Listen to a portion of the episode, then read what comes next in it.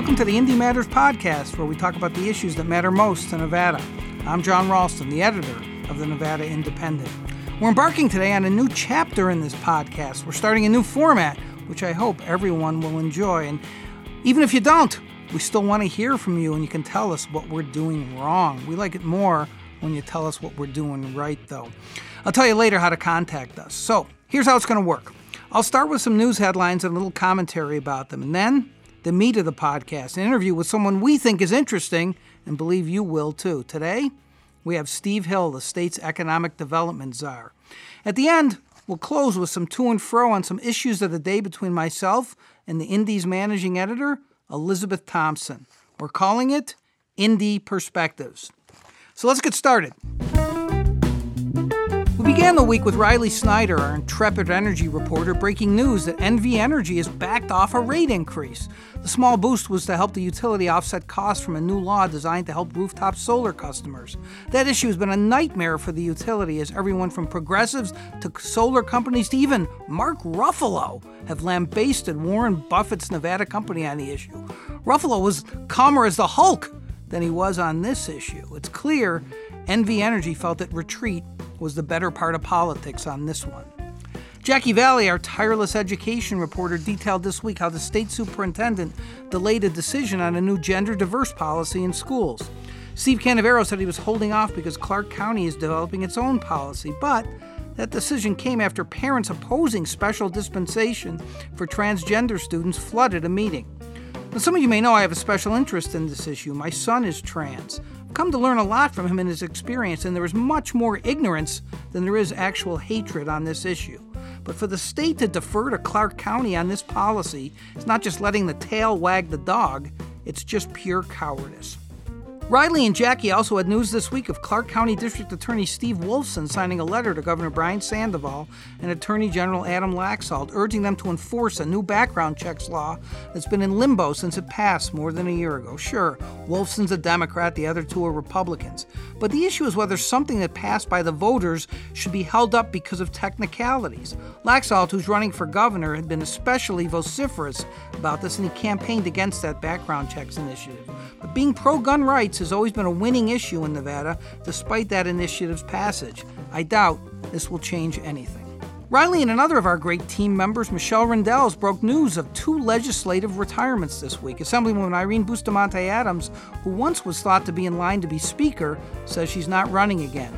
She was an unhappy warrior after being snubbed on the speakership by her caucus, but she was respected for her work ethic and her knowledge of issues. And Amber Joiner, a newcomer from the North, also said she won't seek another term. I'm told the issue was financial, which raises the issue again of what we expect when we pay our legislators next to nothing to do this job. Elizabeth and I will talk about that issue at the end of the podcast. Finally, this week, there was more news in the recall movement started by the state Senate Minority Leader Michael Roberson. The Secretary of State sent a petition to recall Nicole Cannizzaro back to Clark County for further signature verification, and the Democrats responded by accusing Barbara Cegavske of being a partisan trying to help Roberson. Anyone remembers how much those two liked each other when they were both state senators knows how laughable that is. But this is all happening because of conflicting statutes and partisan opportunism. So, who will settle this? Those ever impartial black robe folks on the state Supreme Court. What a mess. You can see all of these stories on the Nevada Independent site. We're a nonprofit news organization at the nevadaindependent.com. You can also make a tax deductible contribution there too. We appreciate all of the support from our readers. We'll be back in a moment with Steve Hill.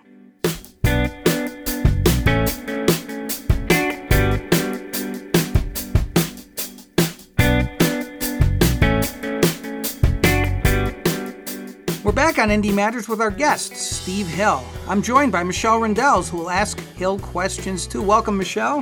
Hi, Jon. Nice to see you as always. Now, Steve Hill may not be a household name in Nevada, but he's played a central role in major economic development decisions here for more than six years. And He's been a key executive branch lobbyist as well. Before he took over the newly created Governor's Office of Economic Development, Hill was a successful small businessman in Las Vegas. His Silver State Materials Corp provided the foundation for many buildings, large and small, in the city. And he's about to embark on a new adventure, which we'll talk to him about. Steve Hill, welcome to Indy Matters. Well, thanks for having me, Jon. All right, I want to start off uh, this first of our interviews. Uh, you're kind of our guinea pig here, uh, Mr. Hill, with the kind of question that, that I want to ask all of our uh, guests, and uh, that is beyond the introduction that I gave you, the brief introduction. Who are you, and why would you, as a successful small businessman, give all that up? You didn't have to do it to go to work for the state. Well, you and I have known each other for 20 years, and I've I've been interested in public policy during that whole period of time uh, and been involved in a number of different ways. Um, I had sold the company, and I was at the point that the governor um, talked to me in 2010, just an employee for that company. I was running Nevada and Arizona for them. You know, it sounds trite. Uh, I don't know how else to answer the question, but uh, it's important to me to give back and uh, to serve where it makes sense for me to serve. Um, and this has been a pretty terrific opportunity. It's been a great job, and I've got a great boss. Has it surprised you uh, in, in, any way, uh, in, in, good or bad, or both? Yeah, no, it has frankly surprised me to the good. Um, you know, you. Nevada had not put a lot of effort, uh, or at least focus, into economic development prior to the recession heading in 2008 and 9. Um, and the governor made it a uh, kind of a signature issue uh, for his uh, first term. And it was it was an obvious choice. It was very much needed, um, but um, because we didn't have a um, an effort that was just a, you know I was able to continue with, uh, we revamped uh, the entire uh, program.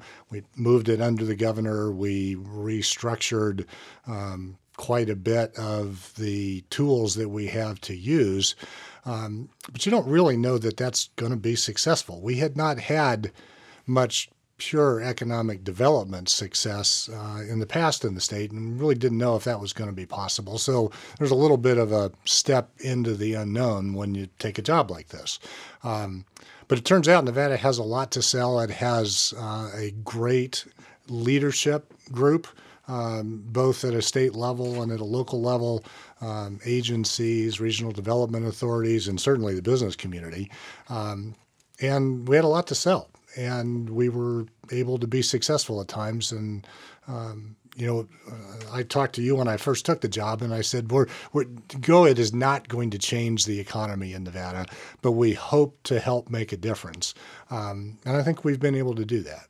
Michelle, you know, you had a front seat to all these businesses that are coming here and telling you why why they would choose Nevada. And one of the things we do hear a lot of the meetings is you guys are so much better of a tax climate, a regulatory climate than California. But how do we become something maybe more than just the cheaper alternative to California? Are, are we looking uh, to build something bigger, something that will attract, kind of become a talent hub? I, where where are we going with that?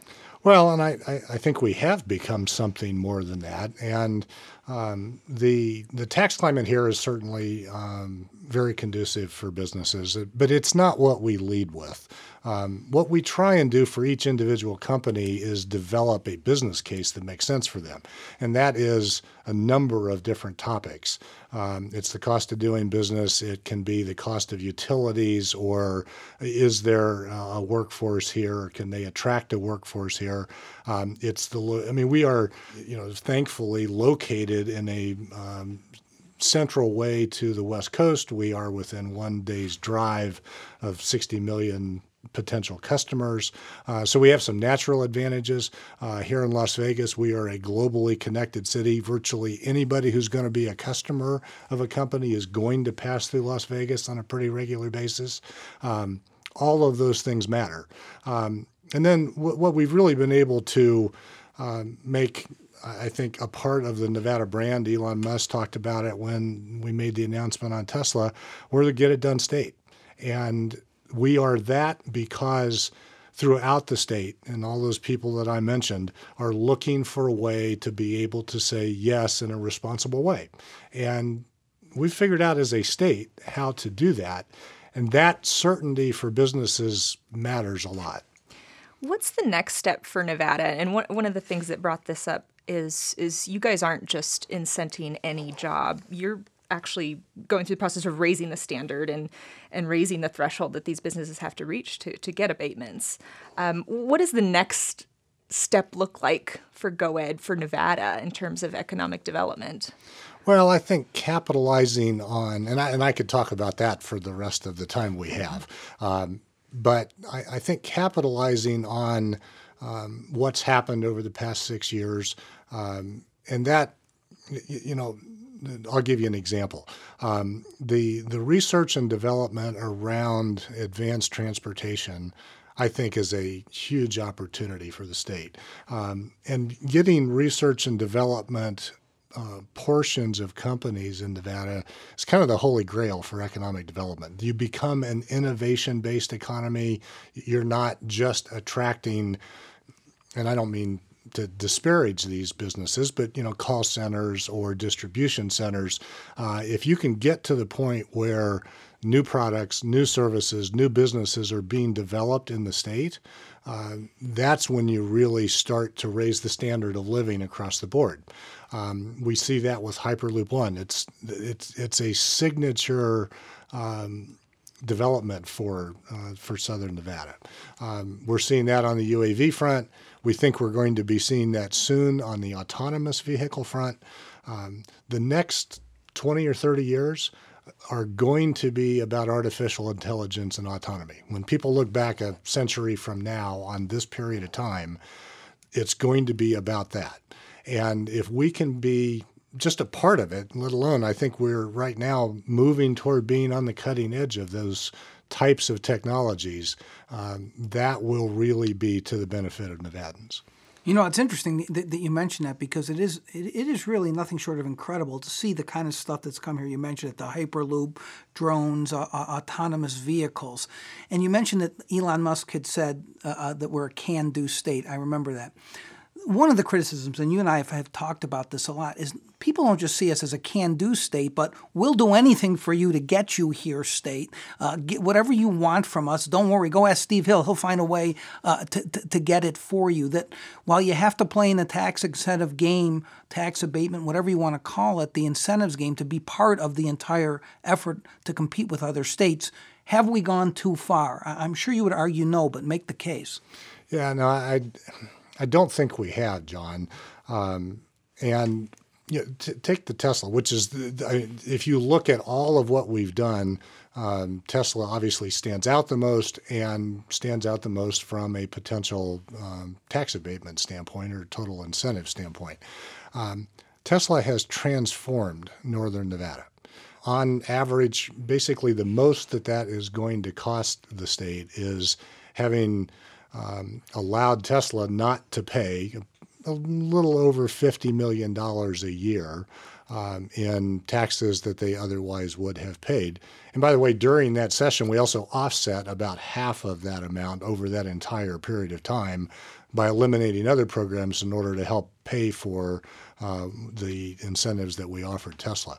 Um, if somebody would say, would have said in 2013, um, can we pay $50 million a year or maybe half that, $25 million a year, uh, in order to completely change the economy of Nevada now and in the future? That's a bargain. Um, and I don't think we've seen the last of it. You said transform Northern Nevada. Transformed it. I mean, are, are, are I know housing prices are, are crazy, and, and, and we actually did, Jackie Valley did a piece about the scarcity of housing uh, mm-hmm. uh, uh, up there now. Uh, uh, how has it transformed Northern Nevada totally for the good? Well, I'm not saying that there are not um, issues that come along with growth that we have to deal with. Um, but when we when we were looking at first looking at the deal with Tesla, um, the, the, concern really was that the economy was still based on gaming. Uh, it had become more, nearly more of a locals market than an export market.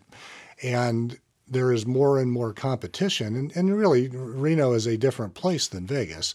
Um, Vegas is a destination, and for most in Reno, that's not the case. Um, so there was no underlying um, primary um, economy uh, in the in the region. We had still double digit unemployment.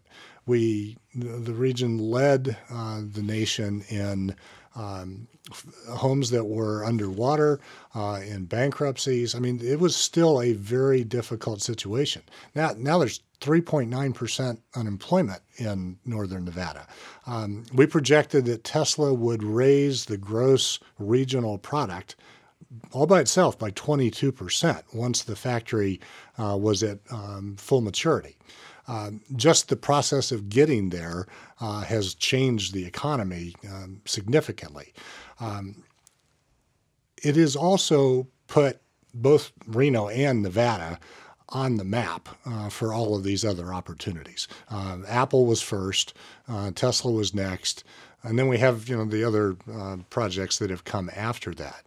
Um, in addition to that, it is bringing in um, at least a broader number of very innovative people, some of whom will stay with Tesla and Panasonic in the factory.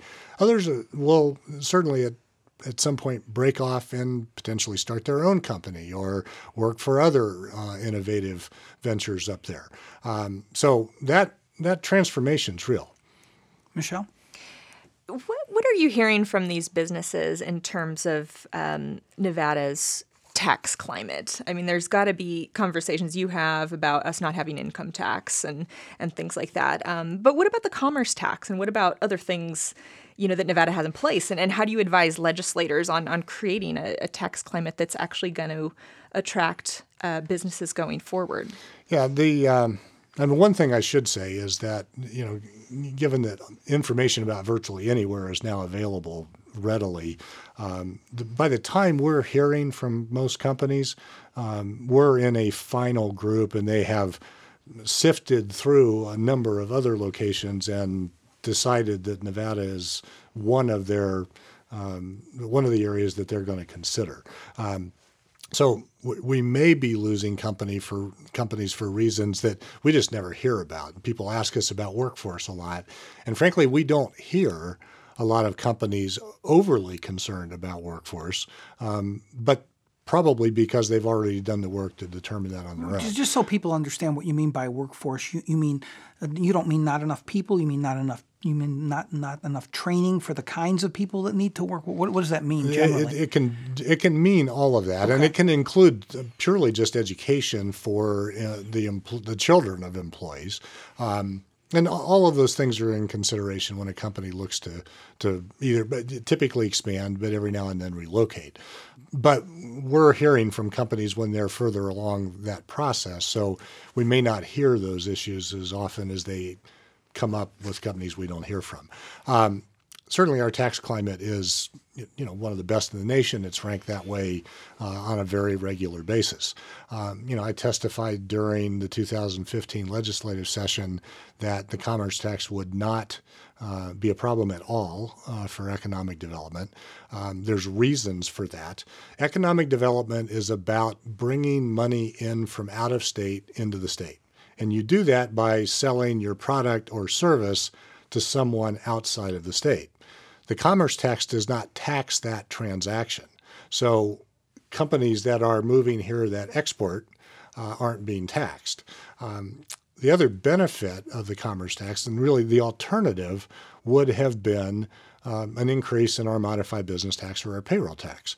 So we would have been taxing as an alternative Nevada companies providing Nevada jobs and not taxing companies from out of state who are selling into the state and competing with Nevada companies. Um, so the commerce tax rectifies those two things. And from an economic development standpoint, it has not caused an issue. Periodically, we get the question, we explain to companies how it works, and their typical answer is, oh, okay. You guys have an in house economist and can look at these numbers and kind of subdivide things. Have you noticed any slowdown as a, as a result of the commerce tax? Have you have you seen any economic impact as a result of that being here? No, we haven't. You mentioned the, the education for their workers, uh, and I'm wondering uh, the education system, especially the lower education system here, has gotten a lot of criticism over the years. It's still getting criticism. Uh, someone, as we're sitting here, is criticizing it. Does that come up in a negative way in a lot of conversations you have with people trying to come in out of state? Well, again, I'll start with the caveat that I started with on the last one, where um, we're we're hearing from people who have reviewed Nevada or you know wherever they, uh, whichever region in Nevada they're looking at, um, and have come to the conclusion that it's worth pursuing. Um, it the, the, topic does come up. Um, there are, I mean, I think to fairly point out there are a lot of really good schools in Nevada, um, some of which are public, some of which are private, charter schools. I mean, we've provided options, um, and you know, we've invested a lot in improving the school system over the last couple of sessions. Um, so, the, the, companies that come um, obviously feel okay with that, um, but I don't think anybody would. Um, argue that we don't need to continue to improve school achievement in the state we've talked about your successes, and Tesla is an, obvious one. I'm wondering if you still wake up in the middle of the night in a cold sweat thinking about what went wrong with Faraday. Um, I know there were caveats even when Faraday, when, when you were uh, doing the deal with Faraday. You put more safeguards in, I think, with Faraday even than you put in with Tesla. Did you read that wrong? Did, did, did the governor read that whole thing wrong, or was was that beyond your control? Well, the outcome for any company that we um, pursue is not within our control. That's within the control of the company. Um, and I don't wake up with cold sweat uh, in the middle of the night for that particular topic. Um, Thinking about going on this podcast? yeah, that, that, yeah. Last night was a little tough, uh, but th- we we went into the Faraday deal with our eyes open. They were um, open with their financial situation. We were able to review that, and we understood where they were. Uh, we were relying on uh, Mr. Jia to be able to fund this, and knew that that could run into problems. So we structured the deal to provide the upside that could have been there for Nevadans, which could have been significant, but made sure that there was no downside, and that worked out. Uh, you know, this did not cost the state anything other than some time in a special session, and and you know the political embarrassment, frankly, that comes from going through that effort in a very public way. But frankly, the right thing to do, if you can do this without having risk, is to try and provide that benefit to Nevadans even if it may embarrass you from a political standpoint in the future. And we think we made the right decision there. We made the right deal. And it didn't work out as we had hoped. I will say that the a part of that was uh, creating a path to the infrastructure at Apex, which we continue to think is very important. We need a qualified project now to go with that, but that path for that infrastructure at Apex is there, and we would sure like to be able to pursue that, and we think we'll be able to at some point. Any qualified projects in the works? Yeah, sure. We we almost always have some qualified projects that you know two or three or four uh, in the works. If you'd ask me that question at any time. Anything you want to announce here? Yeah, probably not. Okay. One of the things that's come up on the campaign trail in the gubernatorial race, um, Adam Laxalt has said, you know, I see the rurals. Um, some of these places are are really struggling. Uh, some of these towns are are dying. And this came up at the Go Ed meeting in public comment last time. I mean, what are we doing uh, to revive some of these towns that are not Reno and Vegas? Um, and what can really be done about some of these very small towns? Well, it's a it's a different um, thought process for the most part in some rural areas of Nevada, um, and you know, the, the, rural we, we tend to categorize rural Nevada as rural Nevada, and they're actually very much different in different locations. Um, in the area where there is mining, obviously that area of Nevada is very mining dependent. Um, we, GoEd was the first organization to, our first economic development organization at the state level to hire a mining industry specialist. We put that mining industry specialist in Elko. Um, he has done some really great work um, attracting company in the companies in the supply chain uh, for uh, mining. Uh, he has mapped the the entire mining permitting process so that we can look at how to improve it. That is a spreadsheet that is nearly 20 feet long. And we've identified about 10 areas to go to work on that we think could be streamlined, that could be helpful. Um, the, number of areas along those lines. Um, we've looked at, uh, well, we have a, a community development block grant program. So we're doing what has been typically called a Main Street program, where we're helping to redevelop main streets in a number of communities in rural Nevada. Um, so economic development in um, in rural Nevada includes community development. Uh, we think making those communities more attractive for people to want to be there is helpful as well. Um, the UA, the UAV effort has been um, as much a rural effort as, as, it, as it has been an urban effort. Um, we've helped um, move clinics forward, uh, health clinics forward in uh, rural Nevada. We keep a list of every community and there's 27 of them in, in rural Nevada. And what are we doing in each one of those 27 communities to try and help move those individual communities forward? So there's a fair amount of focus on it. The big relocations or expansions of companies don't typically happen uh, in those smaller rural communities, but uh, there's a there's a lot we can do to help move the ball forward. You mentioned the health clinics, and and you know there's not services in some of these towns anymore. Um, uh, what is it going to take to to make a place that a, business would be able to move? Is there a bare minimum um, that we need to do as a state to, to get people even out there? Well, some of it at times is just um, looking for the right opportunity. There's there's a number of federal programs that help um, with those those clinics. Um, becoming a uh, federally qualified healthcare facility um, is an important part of that process. We've helped. Uh, do that here. We've helped do that in um, portions of rural Nevada as well. Um, I think working with the community, finding those who are willing to create uh, those opportunities there, and then connecting them to the right resources is kind of a minimum level. And then looking for a business case that makes sense is what we've been trying to do. We have a few minutes left, and I know Michelle wants to ask uh, uh, uh, uh you to announce when Am- Amazon's second headquarters is coming here, but we'll get to that in a second. But uh, of course, I have to bring up the issue that you and I again have had many private conversations about, and that's the stadium. I think I saw you out there in the in the in, in the big un, uh, groundbreaking with a hard hat on, uh, and no one uh, had more right to be there than you did because you made that deal as well. Uh, that's a, that's a book you need to write sometime about about about all the players in, in that one. There are so many stories though, and, and you know this about uh, public investment in private stadiums not being a good deal for the community. Uh, that's that's the macro issue. The the more micro issue is that some people still can't figure out where the heck are people going to park uh, to, to, to, go to Raiders games. Uh, you still believe 100% that this is a good deal for, for the community? Oh, I do, yes. Um, and and the, the, the folks who criticize stadium deals, frankly, seldom offer a metric for what makes it a good deal. Uh, they just, frankly, seem to have a philosophical problem with it and then say it's not a good deal.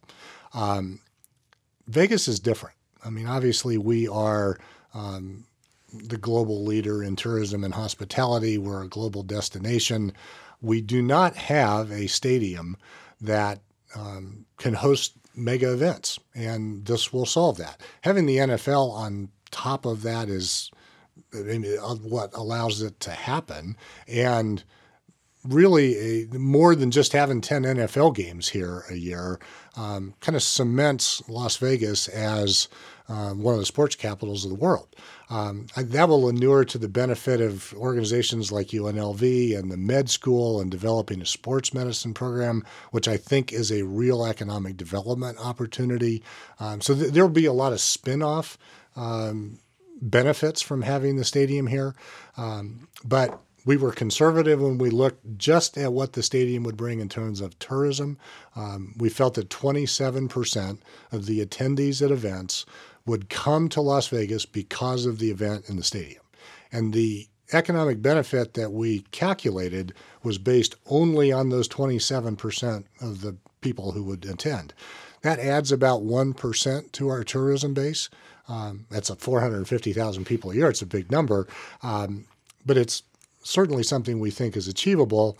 That then generates more tax revenue than the room tax actually raises, uh, creates about 6,000 jobs in the community. Um, we think it's well worth it. Am I going to have to walk from my house to get there, or is there going to be a place to Uh, park? we'll, we'll, we'll figure the parking out. It's not going to be easy, though, is it? I, I, I think there are good solutions that will be found. Okay, Michelle. Does it concern you that the NFL is not uh, not doing so well at this point in time? The viewership is on the decline. That, that maybe people are foretelling the the decline of the overall NFL. No, I think the look the, the NFL is still the brand uh, in the United States. Um, they're expanding internationally, obviously. Um, you know, you'll get some ups and downs. I think you some of those statistics go up and down because uh, just like the media has found out on the journalism side, people are consuming NFL games in many different ways. I don't think all of those are being counted. Um, so we're we're confident that the NFL's around and will be a force to be reckoned with. And of course, the um, Amazon second headquarters, we put in an application. Is there anything you can tell us about whether we have a chance at this point? Well, um, you know, I've said this publicly. We have a very good relationship with Amazon. Um, r- right now, the, the, I don't know if you know, but they have about 50,000 people in Las Vegas for um, their internal uh, convention and meetings. Um, we've got a strong relationship with them.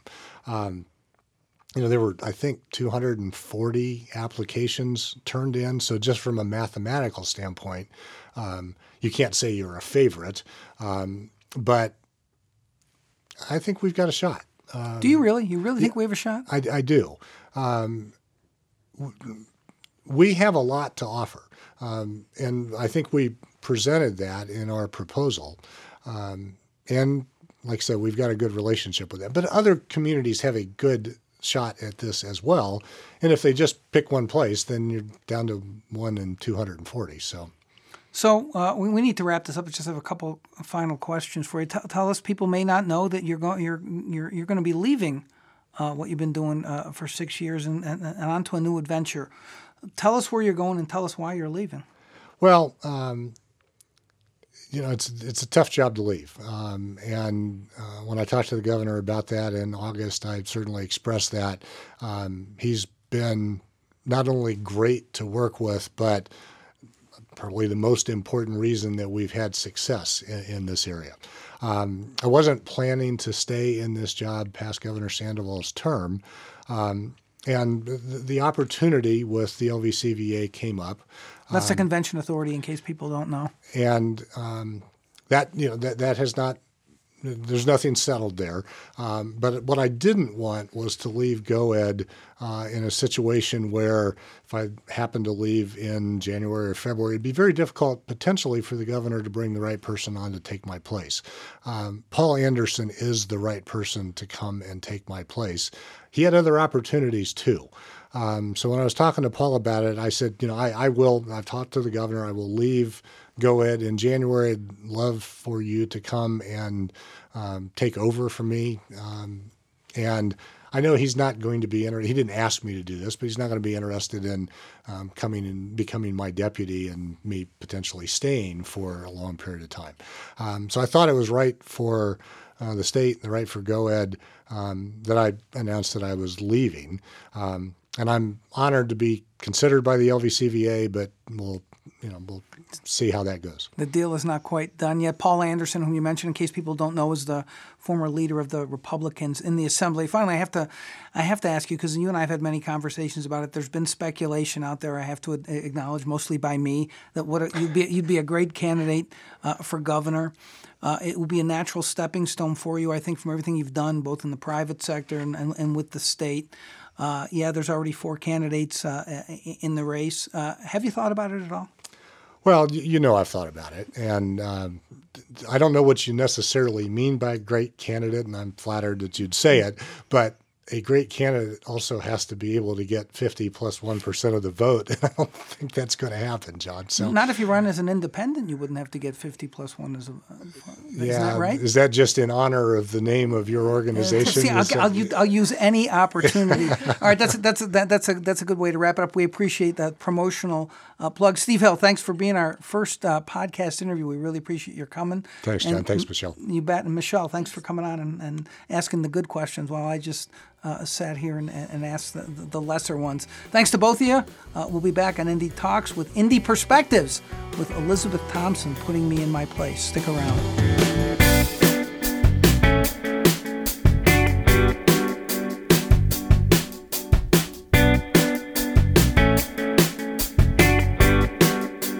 Jon Ralston, the editor of the Nevada Independent. We're trying out our new format today. We've done the news headlines and the interview, and now we're doing what we like to call Indie Perspectives. That's where my colleague and friend Elizabeth Thompson, the managing editor, will join me and we'll try to talk uh, in some spirited and in depth way, we hope, about some issues of the day. Welcome, Elizabeth. Thanks, Jon. Great to be here. So let's let's talk about the issue that everyone in this country uh, is talking about, which is uh, uh, uh, sexual harassment. The the latest uh, uh, casualty being Matt Lauer, uh, but this has been cascading now for weeks, starting with Harvey Weinstein. You could even go back and say it started a little before that with Bill Cosby, but varying degrees of of of of, of sexual harassment, misconduct, even abuse. Mark Halperin from from from journalism. Now you have a couple of politicians in the crosshairs, both of them Democrats in in in in, in Congress, uh, John Conyers and Al Franken. And then you have all the controversy swirling around Roy Moore, who uh, is, will be on the ballot on December.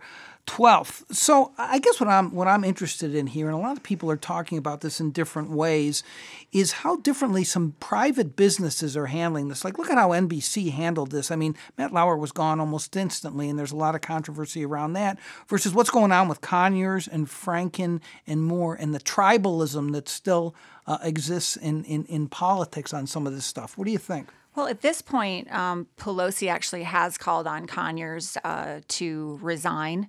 Uh, so, uh, and that's the first time we've really seen a strong uh, statement within a party where the party leader has called on uh, the longest serving Democrat in the House now uh, to resign. And he's been hospitalized. Apparently, he's under so much stress. I don't know if people know this, but he's in his late 80s.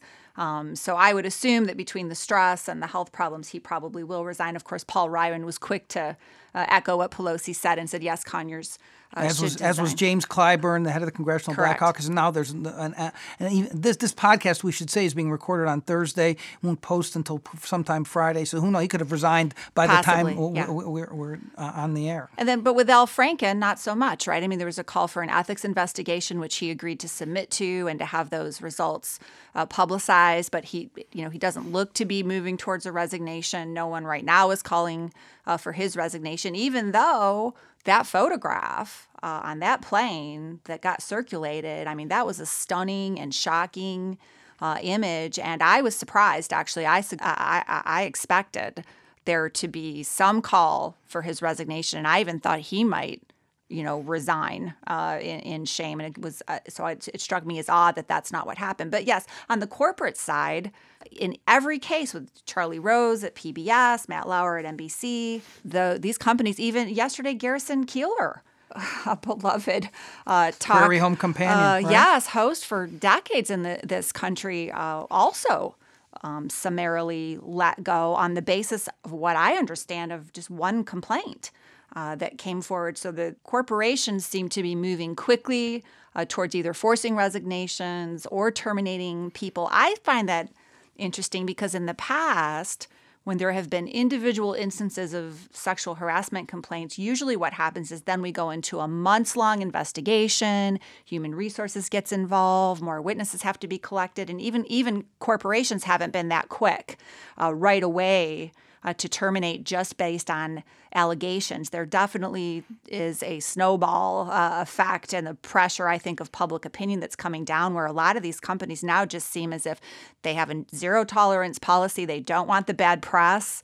Uh, they do not want to be associated in any way with any of these scandals, and so they're being very, very quick to, to let people go. You mentioned Pelosi calling for Conyers uh, to resign, but that came days after she appeared on Meet the Press, described Conyers as, as an icon in this country, said to, to, to Chuck Todd, I haven't heard, the, the, I don't know who these women are, do you?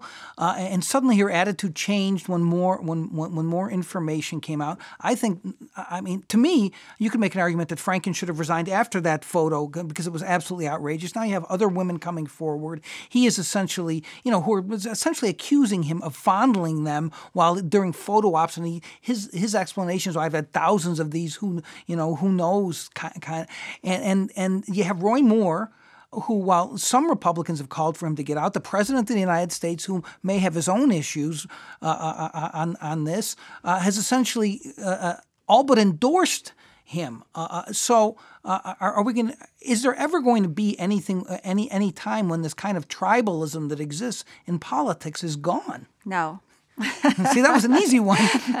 I don't think so. Uh, you know, um, I mean, to be fair to Pelosi, at the time she spoke on Sunday, she probably didn't have all the information. And initially, there was just one woman who had come forward. And so, in many of these cases, uh, I think when multiple victims start to come forward and then maybe there are some you know witnesses involved and the, so you you you gather more information over time and so yes then you may feel differently and you may think a different course of action uh, you know needs to be taken. The the roy moore thing i look i don't know what to say about it. I mean, he is he has as much as admitted in some ways that he just didn't think it was a big deal to be dating these younger women when he was a DA in his they 30s. were girls. They weren't uh, women. Young, young, young girls. Uh, and so, in some people's minds, that'd be enough right there to disqualify him for for public office. But I think in some cases, if leadership and either party is not going to call on members of their own party to resign, it's going to be up to the voters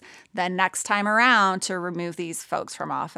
It's kind of a if they're thought. convinced of the evidence themselves. Yeah, but the evidence against Roy Moore is much greater than any of the other ones that, that, that, we've talked about. Let's let's move on to the second topic I wanted to talk to you about, and I alluded to it earlier. Uh, we had this story this week. We broke the news of, of uh, Irene Bustamante Adams and Amber Joiner leaving the legislature. Uh, for people who don't know, and there's so much cynicism in politics, uh, uh, Elizabeth. People don't know that our legislators here, they're part time uh, and they're paid almost nothing uh, for, for doing it. They're essentially, I mean, just to round it off, $10,000. Uh, and, and it's always occurred to me that this is maybe the greater of two evils. I don't know how you feel about this. To have a part time legislature, that we don't pay anything, uh, that, that, that there's going to be allegations of conflicts of interest versus the full time legislature, where there are problems with that too, and they become insulated from the people more, and they're not as ma- there's not as many real people uh, in there. I actually think that might be the lesser of the two evils.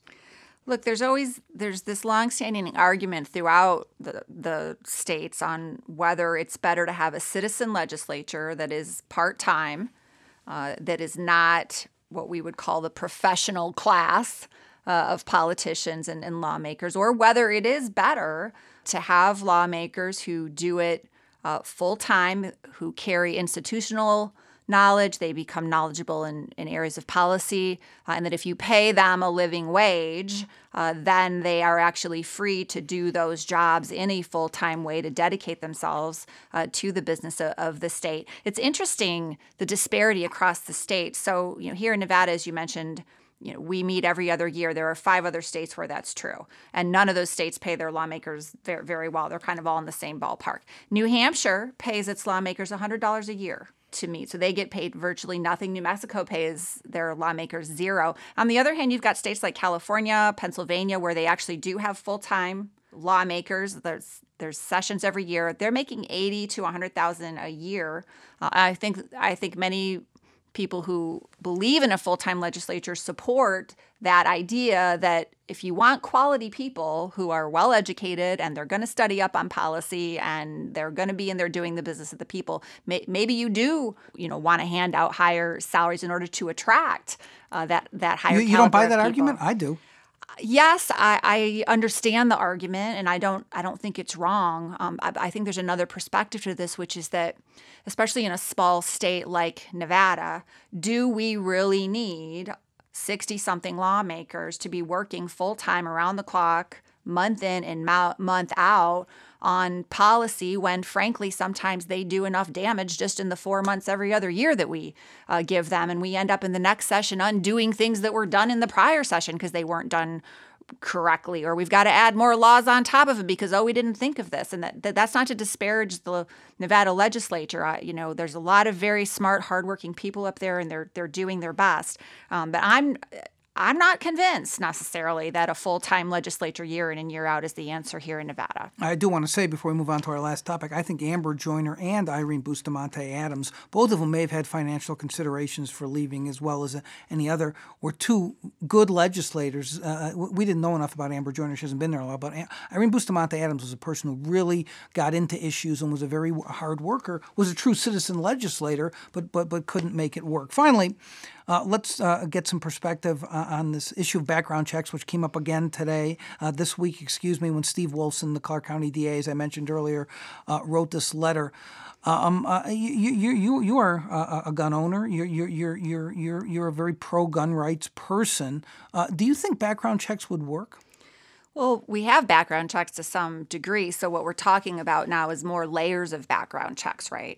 Um, and, you know, with question one um, still being in limbo because we're not enforcing it at the moment because there's this, uh, you know, the FBI can't get on board with the way the state already does it or vice versa. Um, but we're, we're arguing about matters of degree here. We already are a background check state. Um, what we're talking about now is whether we're going to have background checks required across the board for private gun sales. Uh, there are many gun owners who agree that that's reasonable and that it's even reasonable to charge people a small fee of around $25 uh, to go through a background check, even in a private sale, to make sure that the person you're selling to has a legal right uh, to buy the gun. And I myself, personally, I don't object to it either. I think it's fine. Uh, the bigger point I would make uh, is that the folks who are clamoring for more background checks in more situations because their argument is that this is going to reduce gun violence and reduce mass shootings, I think are often uh, a little pie in the sky because uh, the people who commit crimes, whether it's, uh, it's homicide on an individual basis or mass shootings, a lot of times what we're dealing with is a mental health issue someone who has never uh, been found guilty of a crime and no one even knew they had a mental health issue until they actually uh, killed someone and there is nothing you can do to legislate against that. No no amount of background checks is going to prevent that type of thing from happening. So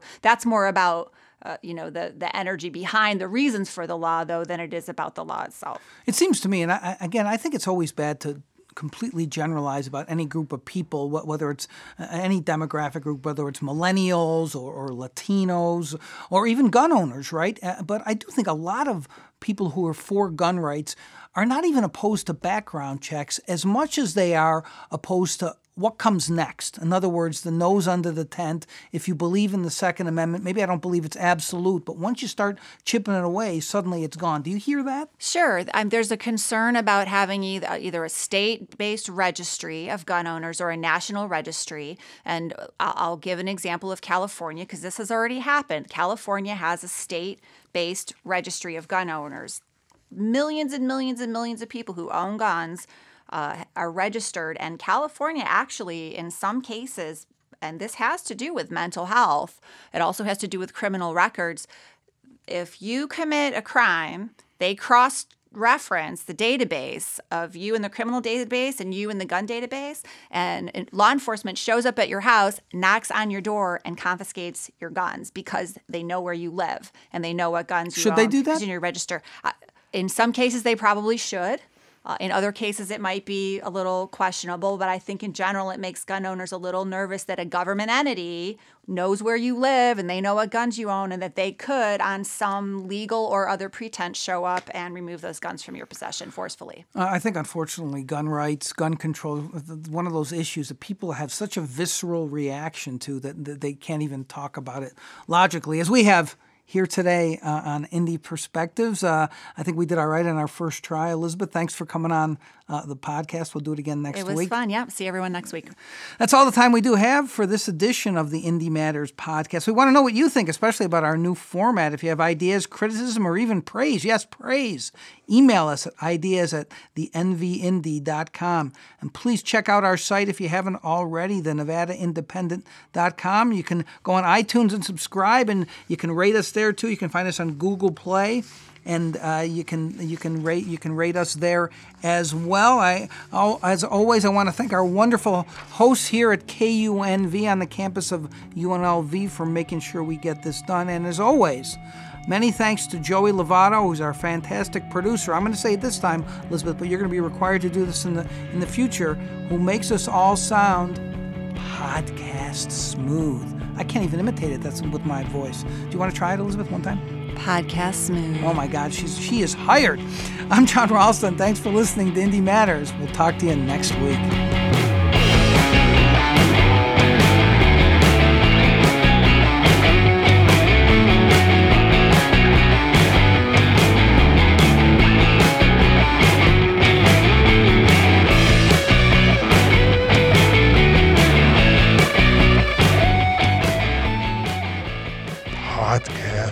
move.